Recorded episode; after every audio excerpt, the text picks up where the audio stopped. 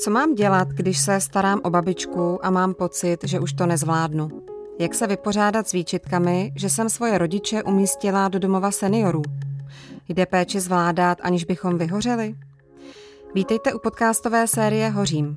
Mé jméno je Simona Bagarová a vedu organizaci Mila, která usiluje o to, aby bylo dobře seniorům i těm, kteří o ně pečují. Do podcastu věnovanému psychické zátěži rodinných pečujících jsem si pozvala ředitelku Českého institutu biosyntézy, klinickou psycholožku a psychoterapeutku Barboru Janečkovou. Jak pečovat a nevyhořet? Hořím. Podcastová série Simony Bagarové na dvojce.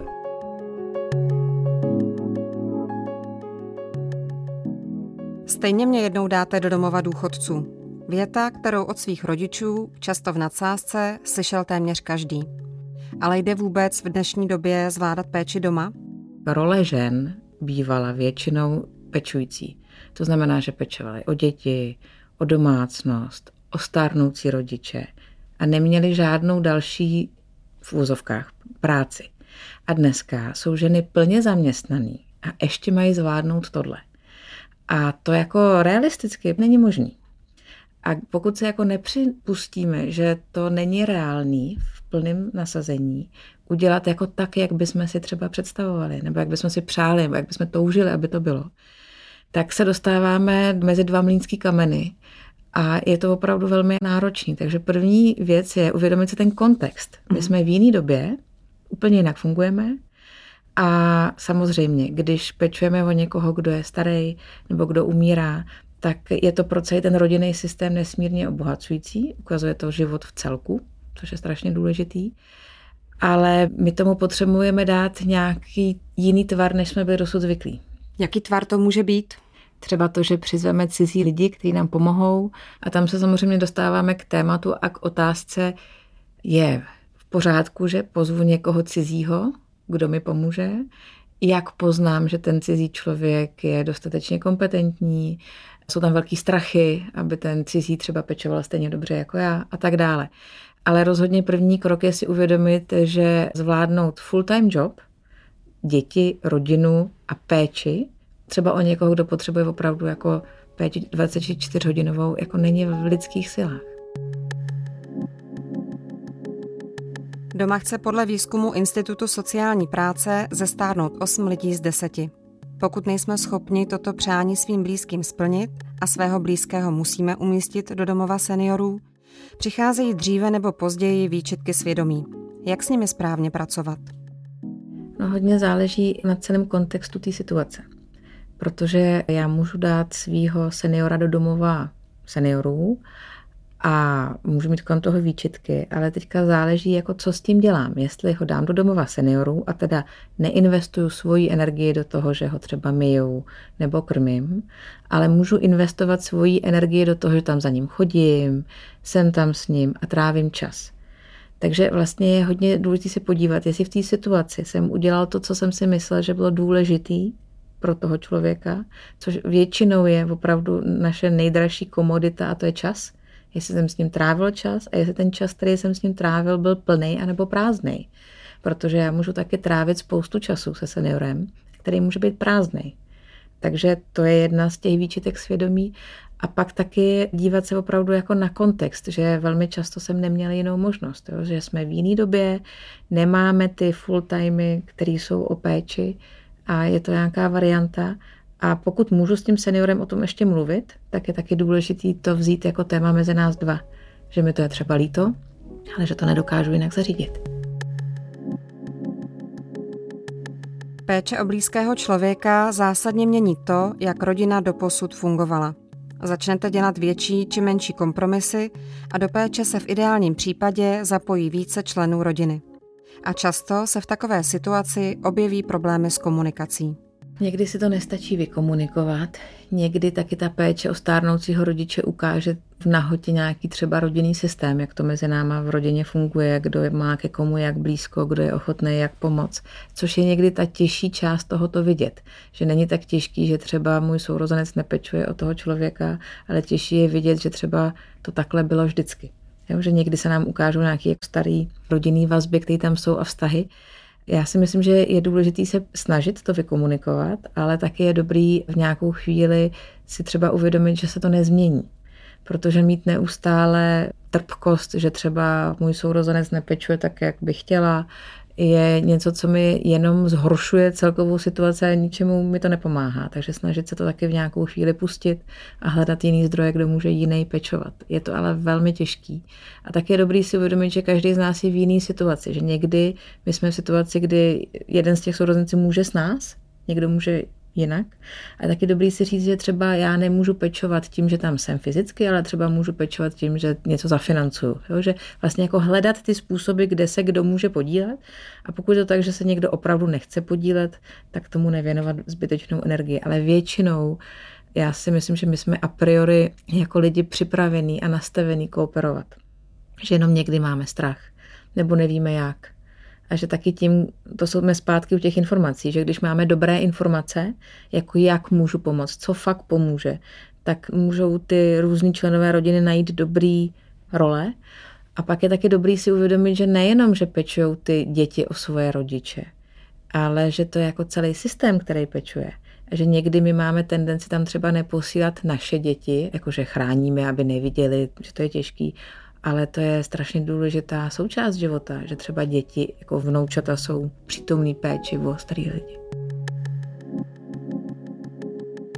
Křehkost a zranitelnost těch, kteří potřebují pomoc, v nás ale někdy naopak vyvolává podvědomou snahu přebírat více kompetencí a zodpovědnosti, než je potřeba. Z dospělého jedince tak naším zdánlivě pečujícím přístupem děláme spíše nesvéprávného člověka. Proč to děláme, vysvětluje Barbara Janečková. No, ono to je jakoby obrana před mojí úzkostí. Když já mám úzkost, že se děje něco, co je nelimitovaný, nerozumím tomu, je to složitý, tak nejlepší obrana je něco dělat. A když jsou lidé staří, tak je jako spoustu věcí, co můžu dělat. A já to řeším taky v práci docela často, že někdo je starý a tak je v nějakém zařízení a bude se vracet domů, takže já mezi tím nainstaluju plošinu, přestavím koupelnu, udělám jako spoustu věcí, ale zapomenu se toho starého člověka zeptat, jestli to vůbec chce. A jestli nemá třeba úplně jiný plán se svým stáří.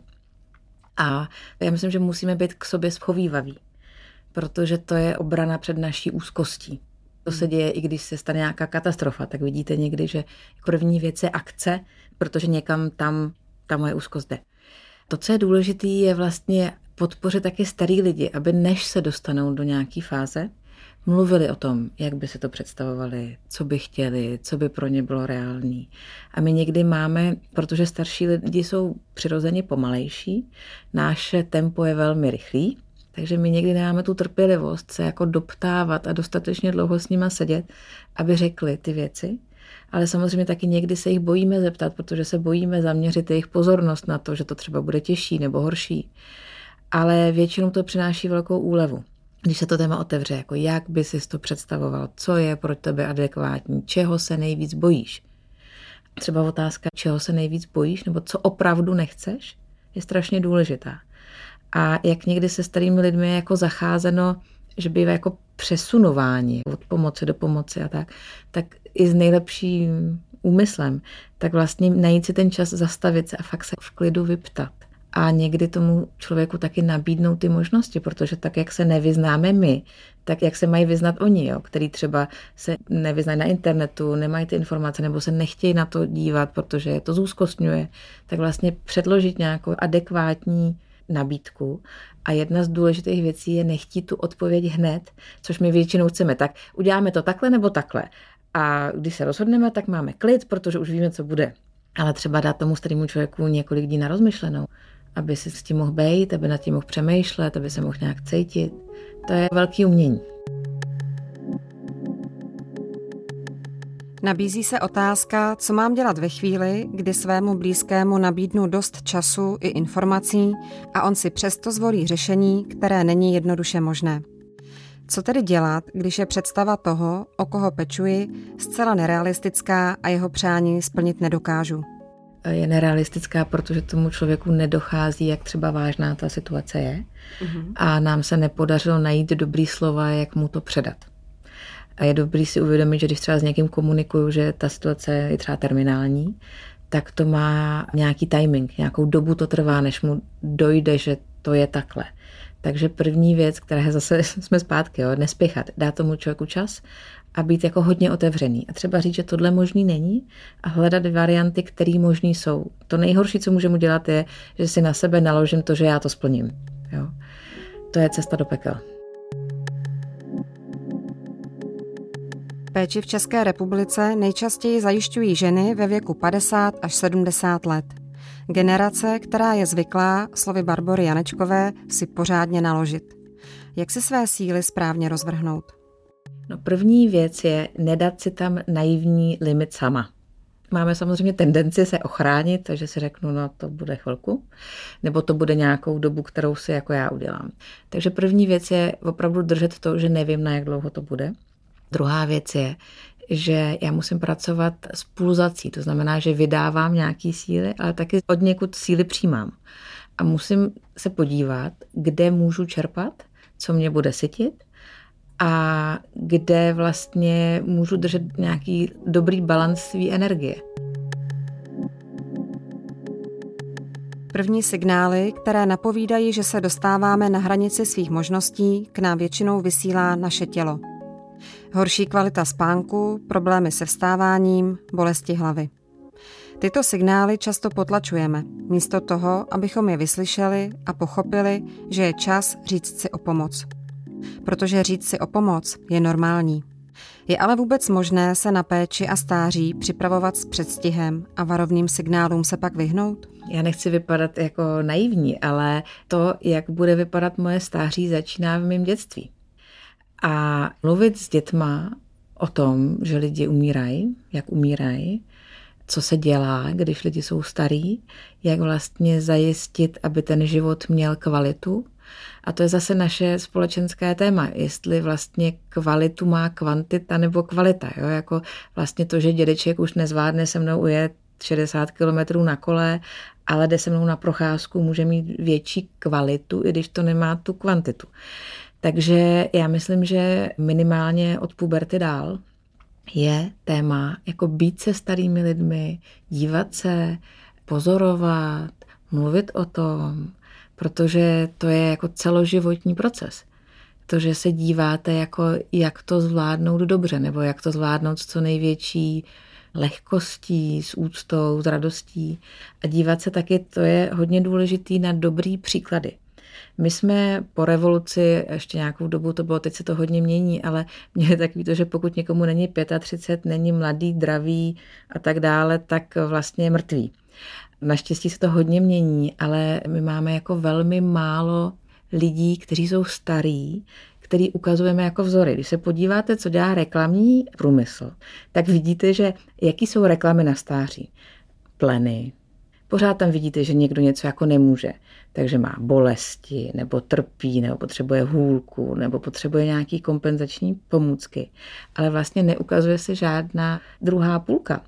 Kde vidíte v tom prostoru společenským jako starý lidi, kteří jsou svižní, vtipní, moudrý. Vlastně, když pracujeme sami se sebou, a to je něco, co často třeba řeším se svými klienty, jako ukažte mi, kde jsou zajímaví starý lidi, od kterých si můžete něco učit, jsou inspirativní pro vás. Třeba pamatujete si film Řek Zorba, že jo? Nebo jaký jsou knihy, co můžete číst. A je opravdu dobrý se dívat, protože tím, že se dívám, tak můžu najít nějaký vzor, který třeba budu chtít napodobit. Podle doktorky Janečkové je naším problémem i to, že jsme od stáří a péče odstřiženi. Neviděli jsme pečovat předchozí generace a nemáme tak vzor, podle kterého bychom si udělali mapu a naplánovali naše síly. Péče o staré lidi nás navíc konfrontuje s naší vlastní smrtelností, kterou máme tendenci vytěsňovat. I přesto je péče o naše blízké i něčím, co je pro náš život zásadně obohacující. My jsme vztahoví bytosti. My nemůžeme žít sami, kromě pár meditujících mnichů někde v jeskyni. A péče o starého člověka nás sytí často na té vztahové úrovni, když to jde dobře. A někdy i péče o člověka s demencí může být jako nesmírně zajímavá, protože někdy jsou v situace, které jsou absurdní, které jsou vtipné, můžeme se mi společně zasmát. když pečujeme někdy o starý lidi, tak vlastně máme najednou úplně jiný čas, který má jako jinou hodnotu, jinou kvalitu, jinou hloubku a dotýkáme se nějaký přirozeného plynutí života. My jsme strašně zrychlený a my jsme strašně odtržený od toho, o čem život je. To nám říkají všechny přírodní národy, že my jsme úplně zblázněná západní civilizace. A se vším, co se teďka děje, nás to jako nutí vracet se k tomu, co je na světě důležitý. A o čem vlastně život je. A život je od začátku do konce, je to o nějakém celku. Moudří lidé říkají, že je důležitý ho vidět v celku a být v něm v celku. Být stejně dobře přítomný na začátku, jak na konci. A pomáhat třeba někomu dobře odejít tím, že tam není sám, že jsem tam s ním, naslouchám, jenom tam třeba jsem, by tam nebyl sám, to jsou velmi důležitý kousky. Poslední otázka, na kterou se klinické psycholožky, psychoterapeutky a ředitelky Českého institutu biosyntézy Barbory Janečkové ptám, je jednoduchá. Existuje nějaké jedno základní pravidlo, které nám může pomoci péči zvládnout? Obligátní věc je mít někoho, s kým o tom můžu mluvit. A to nemusí ani psychoterapeut, ale to, co je důležité, aby ten, s kým o tom mluvím, nebyl tím zasažen. Protože někdy máme tendenci to třeba jako sdílet hodně, že třeba sourozenci mezi sebou nebo s partnery. To je sice moc dobrý, ale jsou to zase lidi, kteří jsou zasažený tou situací a ta situace jim nějak mění život. Takže je dobrý mít taky někoho, koho to nijak neovlivňuje a můžu s ním o tom mluvit. To je jako důležitý. A pak taky je důležitý se dívat, jestli i v tom, že to je těžký, může být něco zajímavého, nového, přínosného. Třeba, že se můžu zeptat na věci, na které jsem se ještě neptal. Typicky vidíte u starých lidí, že třeba říkají věci, které chtějí ještě říct, než odejdou. A mít informace je hodně důležitý. Takže je tam jako spoustu zdrojů, na který se můžu zaměřit ale taky je dobrý mít ještě někde jinde, kde můžu ventilovat frustraci, protože jako mít zase představu, že péče o starého člověka je procházka růžovou zahradou, to jako není. To je velmi náročný, ale jak říká moje oblíbená jedna kolegyně, život není pro sraby. Je to nějaký kus důležitého učení, který nám dává porozumění, co to je být na světě.